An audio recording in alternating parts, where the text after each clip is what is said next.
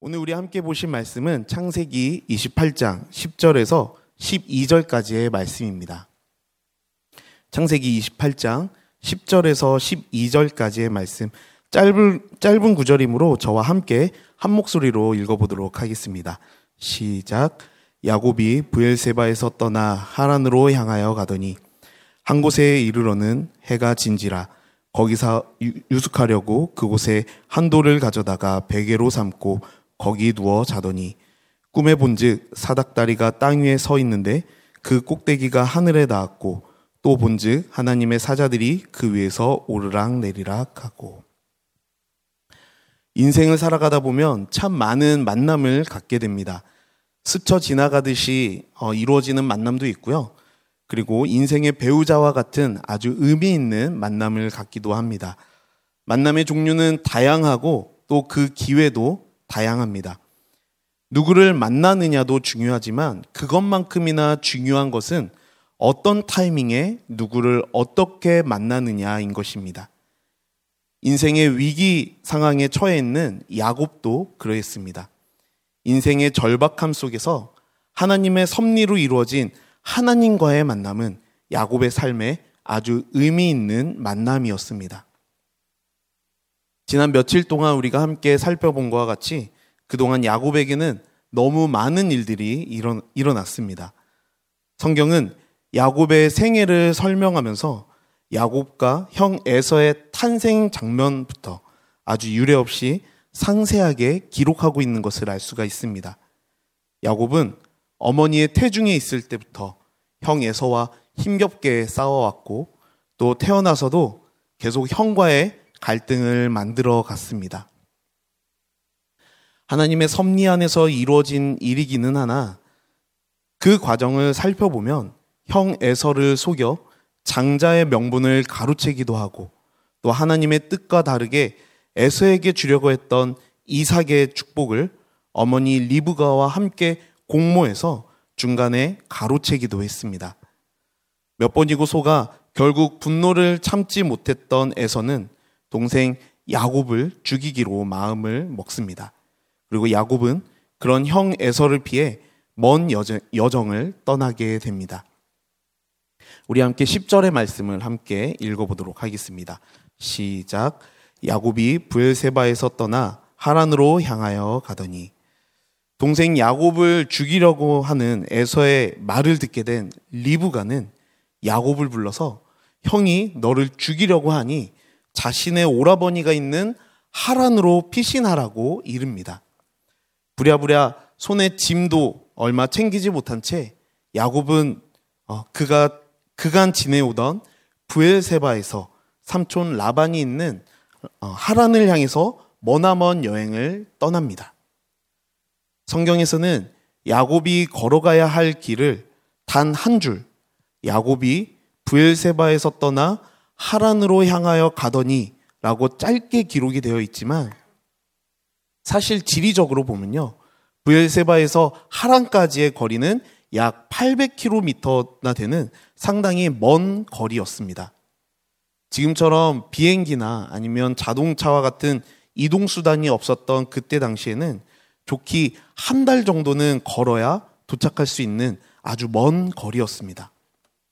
그러므로 야곱이 형 에서를 피해 도망치듯 나온 그 여행은 생각보다도 훨씬 긴 여행이었을 것입니다. 그리고 그 여행은 생각보다 외로운 여행이었을 것입니다. 오늘날에도 인생길은 머나먼 여행으로 비유하는 경우가 많습니다. 야곱이 동무도 없이 혼자서 감당해야만 했던 이 머나먼 여행이야말로 바로 우리가 살면서 경험하게 되는 인생길과 같은 여행길이었을 것입니다. 낮에는 뜨, 뜨거운 햇볕을 온몸으로 버텨내고 또 밤에는 살을 찌르는 듯한 추운 추위와 맞서가며 고독하게 그 길을 걸어왔을 것입니다. 인생의 풍파를 맞고 견뎌가는 우리의 인생길처럼 언제 만날지 모르는 야생의 짐승들과 또 그만의 그 외의 수많은 위협들 속에서 야곱은 점차 지쳐가고 있었을 것입니다. 하지만 무엇보다도 그를 괴롭히는 것은 바로 자신을 죽이기 위해서 형 에서가 언제 뒤쫓아올지 모른다라고 하는 그러한 두려움이었을 것입니다.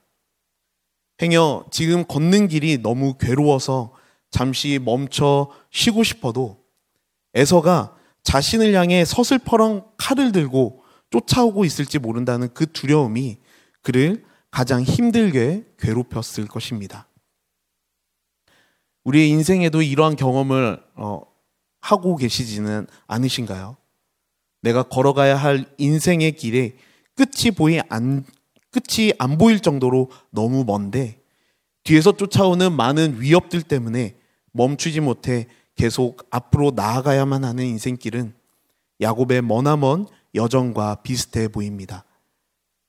하란을 향해 야곱이 밤낮 쉬지 않고 약 85km 정도 되는 거리를 정신없이 걸어왔습니다.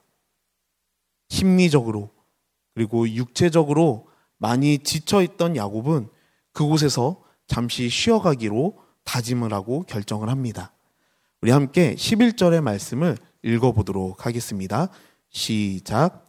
한 곳에 이르러는 해가 진지라 거기서 유숙하려고 그곳에 한 돌을 가져다가 베개로 삼고 거기 누워 자더니 극도의 긴장 상태로 동반자도 없는 이 길고 외로운 여행길을 정처 없이 걷다가 어느덧 해가 지기 시작한 그 밤에 야곱은 그곳에서 유숙을 하기로 마음을 먹었습니다.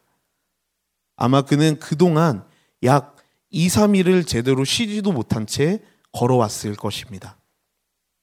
해가 지고 더 이상 앞으로 전진할 수 없는 상황이 되자 그는 그 자리에 자신의 겉옷을 벗고 바닥에 깔고는 주변에 한 돌을 가져다가 베개로 삼고는 누워 잠들었습니다. 주변에 있는 돌을 베개로 삼았다라고 하는 것은 그의 상황이 얼마나 절박하고 얼마나 처절한지를 보여주고 있는 것입니다.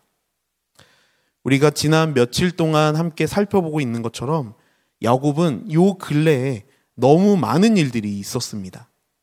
어머니 리브가와 함께 모의해서 형에게 주어질 축복을 가로챘고 그리고 극도의 긴장감 속에서 눈먼 아버지 이삭을 속이기 위해 그는 모략을 꾸몄습니다. 그리고 자신을 언제 쫓아올지 모르는 형을 피해서 조바, 조바심을 느끼며 아침 일찍 집에서 나왔을 것입니다. 그리고 오랜 여행길에서 의지할 곳이 없어 쓸쓸하게 혼자 걸었을 그 시간들로 인해 그는 아마 이미 지칠 대로 지쳐 있을 것입니다. 그래서인지 마치 자신의 앞길에 드리워진 어두움처럼 짙게 깔린 어둠 속에서 그는 금방 잠이 들고 말았습니다. 어떻게 걸어왔는지도 모르게 정신없이 걷기만 했던 그는 그날 밤 잊지 못할 만남을 갖게 됩니다.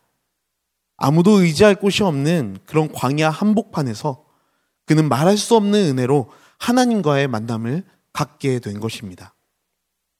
그는 물론 그 전부터 하나님을 알고 있었고 그의 가문 가운데 일하셨던 하나님을 그는 믿고 있었을 것입니다. 그런데 생각하지 못했던 때, 생각하지 못했던 장소에서 생각하지 못했던 방법을 통해 하나님과의 만남을 경험하게 될 것이라고는 그도 예상하지 못했을 것입니다. 지금까지 야곱은 많은 일들을 경험했습니다. 아니, 정확하게는 그는 그동안 많은 일들을 꾸며왔습니다. 결과적으로는 하나님의 섭리대로 이루어졌을지는 모르나 그 모든 과정에는 자신의 모략이 있었고 인간적인 노력들이 있었습니다. 모든 일들을 자신의 뜻대로 해보려고 했던 야곱은 실패를 경험했고 또 두려움에 사로잡혀 도망치듯 광야로 나아왔습니다. 그리고 그곳에서 어느 때보다도 간절함으로 하나님께 도움을 요청했을 것입니다. 그런 그가 생각하지도 못했던 곳에서 하나님의 예비하심 속에서 하나님을 만나게 된 것입니다. 사랑하는 성도 여러분, 혹시 이 자리에 야곱과 같은 두려움으로 그리고 간절함으로 나오신 분이 계십니까? 무슨 이유인지는 알 수 없으나 말할 수 없는 간절함으로 예배를 찾아 또 하나님 앞에 겸손히 나오신 성도님이 혹시 이 자리에 계십니까? 생각지도 못했던 곳에서 간절한 야곱을 만나 주신 베델의 하나님께서 이 아침에 저와 모든 성도님들을 만나 주실 줄로 믿습니다. 그런데 중요한 것은 베델의 하나님께서는 야곱의 꿈을 통해서 만나 주셨다라는 것입니다. 잠들어 있지 않은 야곱의 삶은 늘 긴장이 넘칠 수밖에 없었습니다. 늘 그는 생각해야만 했고 늘 그는 고민해야만 했습니다. 그리고 그는 늘 두려워해야 했습니다. 그의 삶에는 늘 많은 것으로 채워져 있었습니다. 인간적인 노력들과 시도들, 그리고 인간적인 생각들과 또 계산들로 그의 삶은 가득 채워져 있었던 것입니다. 때론 우리의 삶도 그렇지 않습니까? 하나님을 의지한다고 하면서도 늘 입으로는 두렵다라고 하면서도 하나님의 도우심이 필요하다고 말하면서도 내 손에 움켜진 것을 놓지 않을 때가 많이 있습니다. 꿈을 꾸기 위해서는 잠에 들어야 하듯이 하나님이 내 삶 속에서 해답을 주시고 일을 하실 수 있도록 내 욕심과 생각을 내려놓고 하나님 안에서 온전히 거하는 그 안식함이 우리들 안에 필요한 줄로 믿습니다. 우리 함께 12절의 말씀을 읽어보도록 하겠습니다. 시작. 꿈에 본즉 사닥다리가 땅 위에 서 있는데 그 꼭대 기가 하늘에 닿았고 또 본즉 하나님의 사자들이 그 위에서 오르락 내리락 하고 야곱은 꿈속에서 환상을 보게 됩니다. 사닥다리 하나가 이 땅과 하늘을 연결하고 있고 그 사이로 하나님의 사자들이 오르락 내리락 하는 장면을 보게 된 것입니다. 야곱은 그 꿈을 통해서 단순히 사닥다리만을 본 것이 아니었습니다. 중요한 것은 그 사닥다리가 하늘과 땅을 연결하고 있었다라는 것입니다. 이 꿈의 환상을 보기 전까지만 하더라도 그는 절망으로 가득 차 있었을 것입니다. 인간적인 실패와 또 깊은 외로움과 또 말할 수 없는 절망 속에서 저 높이 솟은 하늘을 그는 쳐다볼 수 없는 그리고 도저히 맞닿을 수 없는 그런 영역이었을 것입니다. 그것은 마치 도저히 보이지 않는 소망처럼 느껴졌겠지만 내가 밟는 이 땅과 그 하늘을 연결하는 사닥다리를 통해 그는 어둠 속에서 소망의 환상을 보게 된 것입니다. 야곱에게 있어서 그 사닥다리는 바로 희망이었습니다.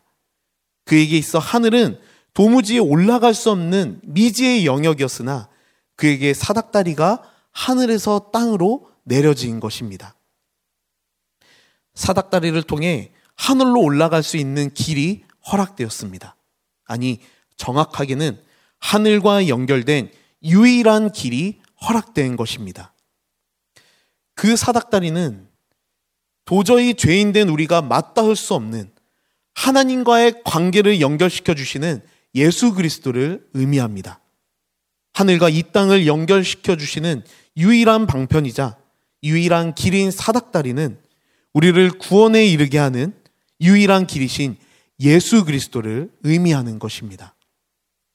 사닥다리 환상을 통해서 알 수 있는 중요한 진리는 그 사닥다리가 땅 아래에서 시작하여 하늘에 닿아 있다라는 것입니다. 이 말은 곧 출발지와 도착지가 분명하게 정해져 있다는 것입니다. 다시 말해 지금 출발선에 서 있는 우리를 예수 그리스도께서는 분명한 목적지로 인도하시는 유일한 분이시라는 것을 의미합니다. 그리스도는 주의 선택받은 귀한 주의 자녀들을 구원과 그리고 내 하나님 아버지의 곁으로 안내하는 유일한 길이 되시는 것입니다. 유일하다는 것은 다른 방편이 없다라는 뜻입니다. 예수님께서는 유일한 구원자이자 중보자 되신다라는 것은 유일한 길이신 예수님을 통해서만 주께서 주께로 나아갈 수 있고 또 유일한 진리이신 예수님을 통해서만 하나님을 알 수 있으며 유일한 생명이신 예수 그리스도를 통해서만 영원한 생명을 받을 수 있다라는 것입니다. 예수 그리스도는 직접 하늘을 향해 우리가 걸어갈 수 있도록 우리의 길이 되어 주셨습니다. 친히 사닥다리가 되어 주셔서 우리가 당신을 밟고 올라 하나님께로 나아갈 수 있도록 겸손히 자신을 내어 주신 것입니다. 우리는 우리들 안에 있는 죄의 본질로 말미암아 하나님께로 나아갈 수 없는 죄인입니다. 매 순간마다 자신의 방법과 또 자신의 술책으로 살아가려고 했던 야곱과 같이 우리의 죄는 하나님과 화목할 수 없게 하는 그런 것입니다. 하나님께 맞닿을 수 없는 그런 존재인 것이 바로 우리들인 것입니다. 하지만 예수님께서는 그런 우리를 위해 직접 유일한 길이 되어 주셨습니다. 나를 대신하여 십자가를 짊어지시고 고난을 받으심으로 우리 앞에 길이 되어 주셨습니다. 우리는 우리를 향해 열린 그 길을 통해 하나님께로 나아가야 하는 줄로 믿습니다. 길은 보는 것이 아니라 걷는 것이라 했습니다. 주님께서 우리에게 허락하신 그 축복된 길을 날마다 걸으시는 저와 우리 모든 성도님들이 되시기를 소망합니다. 우리가 살아가는 삶 속에서 하나님의 말씀을 들으며 살아가는 것은 매우 중요합니다. 그리고 그것만큼이나 그 말씀을 듣는 것보다 하나님을 믿는 것이 중요합니다. 그리고 하나님을 믿는 것만큼이나 중요한 것은 바로 하나님을 만나는 것입니다. 사랑하는 성도 여러분, 삶 속에서 허락된 예수님이라고 하는 그 길을 날마다 걸으시기를 소망합니다. 늘 예수님과 함께 동행하며 또 우리를 올바른 목적지로 인도하시는 예수님과 함께 동행하심으로 오늘도 승리하시는 복된 하루가 되시기를 주님의 이름으로 축원드립니다. 함께 기도하겠습니다. 사랑이 많으신 하나님 아버지 감사합니다. 오늘도 우리들에게 주의 말씀을 들려주시니 너무나도 감사합니다. 부족한 우리들을 늘 올바른 길로 인도해 주시는 하나님. 오늘 하루도 주님께서 허락하신 구원의 기쁨을 온전히 누리며 그리스도로 말미암아 승리하는 삶이 될 수 있도록 저와 모든 성도님들을 도와주시옵소서. 예수님 이름으로 기도드렸습니다.